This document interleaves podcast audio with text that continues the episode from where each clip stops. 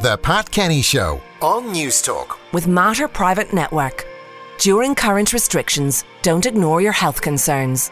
Our expert team is ready to help.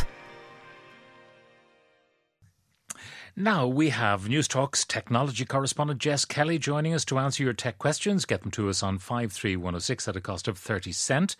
And uh, Jess, before we get to the tech questions, you've got some new tech toys you want to talk about uh, and their Apple products. But also we want to talk about that little story we heard on the news about um, Apple uh, being able to ID you, face ID you, mm-hmm. while you're wearing a mask.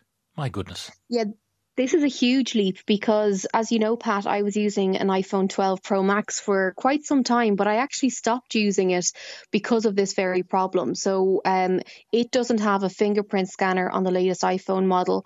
Uh, so if you're wearing your mask, obviously enough, it doesn't have a huge amount of your face to see, so it couldn't open the phone. However, Apple have done an update on the iOS and there's a bit of a catch. Uh, if you have an Apple Watch and then you update the software on your iPhone, it will be able to scan your face but you'll also get a little sort of um, haptic feedback onto your Apple Watch to let you know that it has been opened. But the key thing here is that the Apple Watch needs to be in close vicinity to your phone for it to work. So it can scan your eyes and it can, it's not, I suppose, as accurate a reading as if it had your whole face.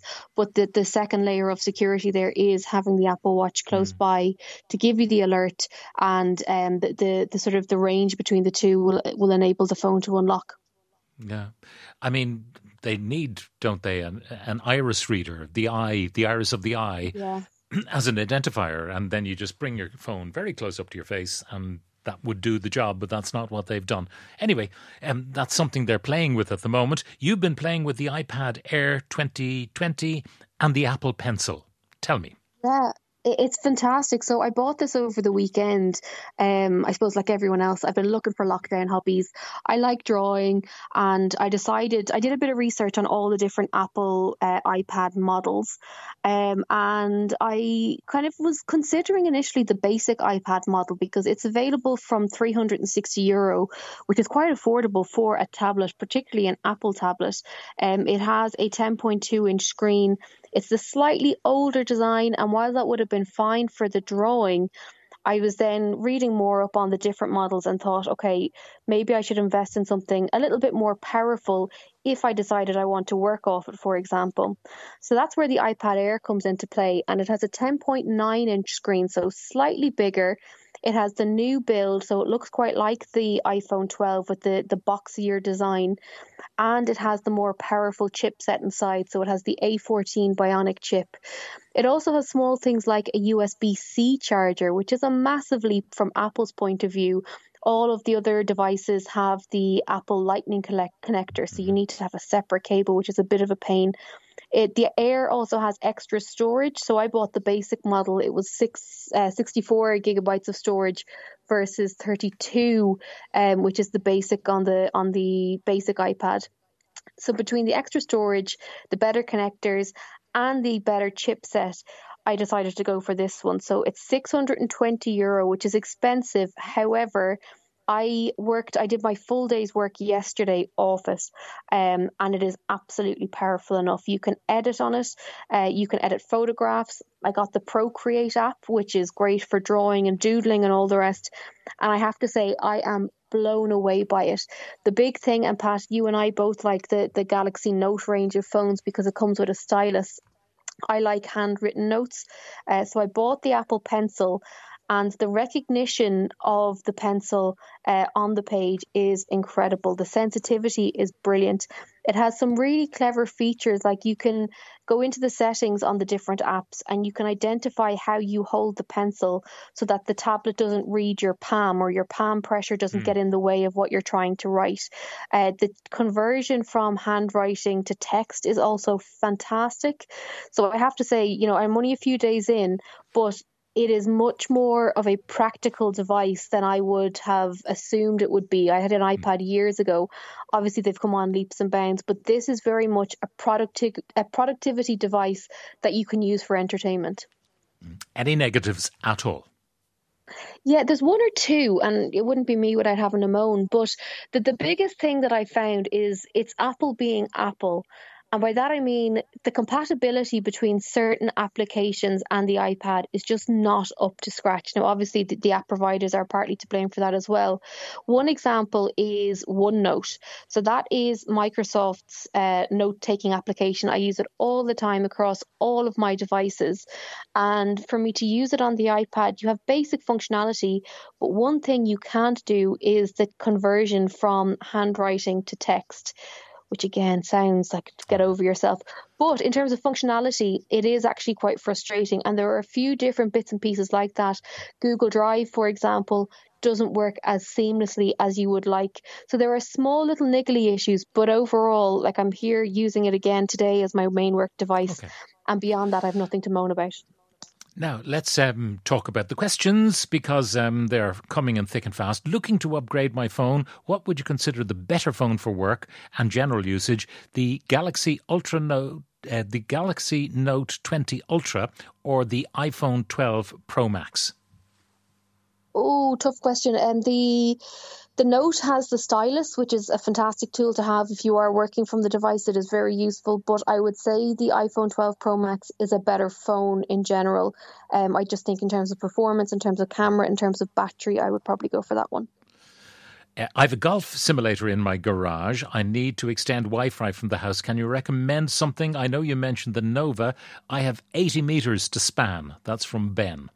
Lucky Ben. Yes. Yeah, look at you. Uh, the uh, the Tendanova comes in different. Um, there's like different stages or different tiers of it. So the M3 is the basic one. They say that that would cover and extend Wi-Fi in an average size home. You can then go to the M6, which is slightly more expensive, but you have a greater range. So I am useless at this sort of stuff. But if you go on and look at the different range and then see which one best fits your needs, but that's the exact function of the Tendanova is to to do exactly that. Get your golf simulator simulator working in your garage. How can I solve the problem of not being able to access Facebook pages from my 12 year old Apple computer? Seemingly, Facebook updated their systems and my old computer is not compatible. Facebook just keeps flashing. I've tried contacting and writing them for over three months, but to no avail. That's from Anne. Well, congratulations on getting 12 years out of a laptop or a computer. That's incredibly impressive. Unfortunately, um, the like the reason we have software updates and all the rest is because the technology continues to move. So maybe the technology that Facebook is using requires uh, newer software on your device. Unfortunately, I don't know of a way of getting around that. Um, I don't know if perhaps you could look at getting the computer updated in some way, shape, or form, or perhaps you could just access it from your phone or, or another device. I know it's not the perfect solution, but there's not a whole lot we can do on that front. Okay because that's geriatric in the extreme, isn't it? A 12 year old yeah. Apple computer. That's the way it yeah. is. I've been SIM only with Tesco for five years and very happy, but thinking of changing to 48.ie, Clear Mobile, or Gomo. Uh, but I don't want to move for a cheap rate that will end up being a hassle. Your advice, please. And also, looking at buying either Nokia 5.3 or Samsung A12, any advice? asks Kira. Two questions. Um, Okay, so firstly on the budget network thing, there are so like you've listed all the, the key players in that field. The one that I would go to if I were choosing one would be Clear Mobile because it's on the Vodafone network and Vodafone does have the best coverage around the country. Um, with any of these mobile networks, you're not going to get the same customer service as if you were on Vodafone 3, you know, the big networks. That's the compromise that you're making.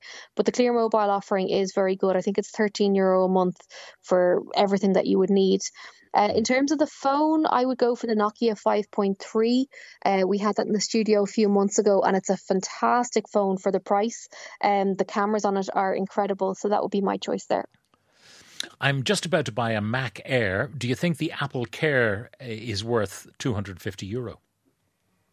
Yeah, you know what? I'm actually having this debate with myself at the moment about my iPad Air. Um, I think for the iPad Air, it's 80 quid for the year for the Apple Care. And I think I'm going to do it just because the Apple Care does give you um, you know, you're go- you're going to get full support if something goes wrong with software and so on. You're also going to get um, repair slash replacement if something physically goes wrong with it. And I think when you're spending you that it, level, does it cover if you drop it, um, Jess? Yeah, it depends on the, the nature of the drop. Yeah, but if it if it cracks, if the screen is cracked and all the rest, yes, I can get a replacement screen. So I do think that in that regard, it is worth it because we've heard horror stories from people, Pat, about people who break their phone two days after getting it, and then they have to pay yeah. almost the same price as the phone to fix it.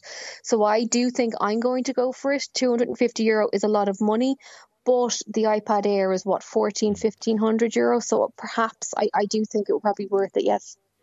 Tom Temple says, I have a 2009 MacBook Pro 13 inch. Can this be upgraded as some applications will not run on it now? But I love my MacBook, MacBook says Tom. That's pretty geriatric too, isn't it? Yeah, we're getting a lot of people who are getting good value from their technology. The good thing is, yes, it can be upgraded.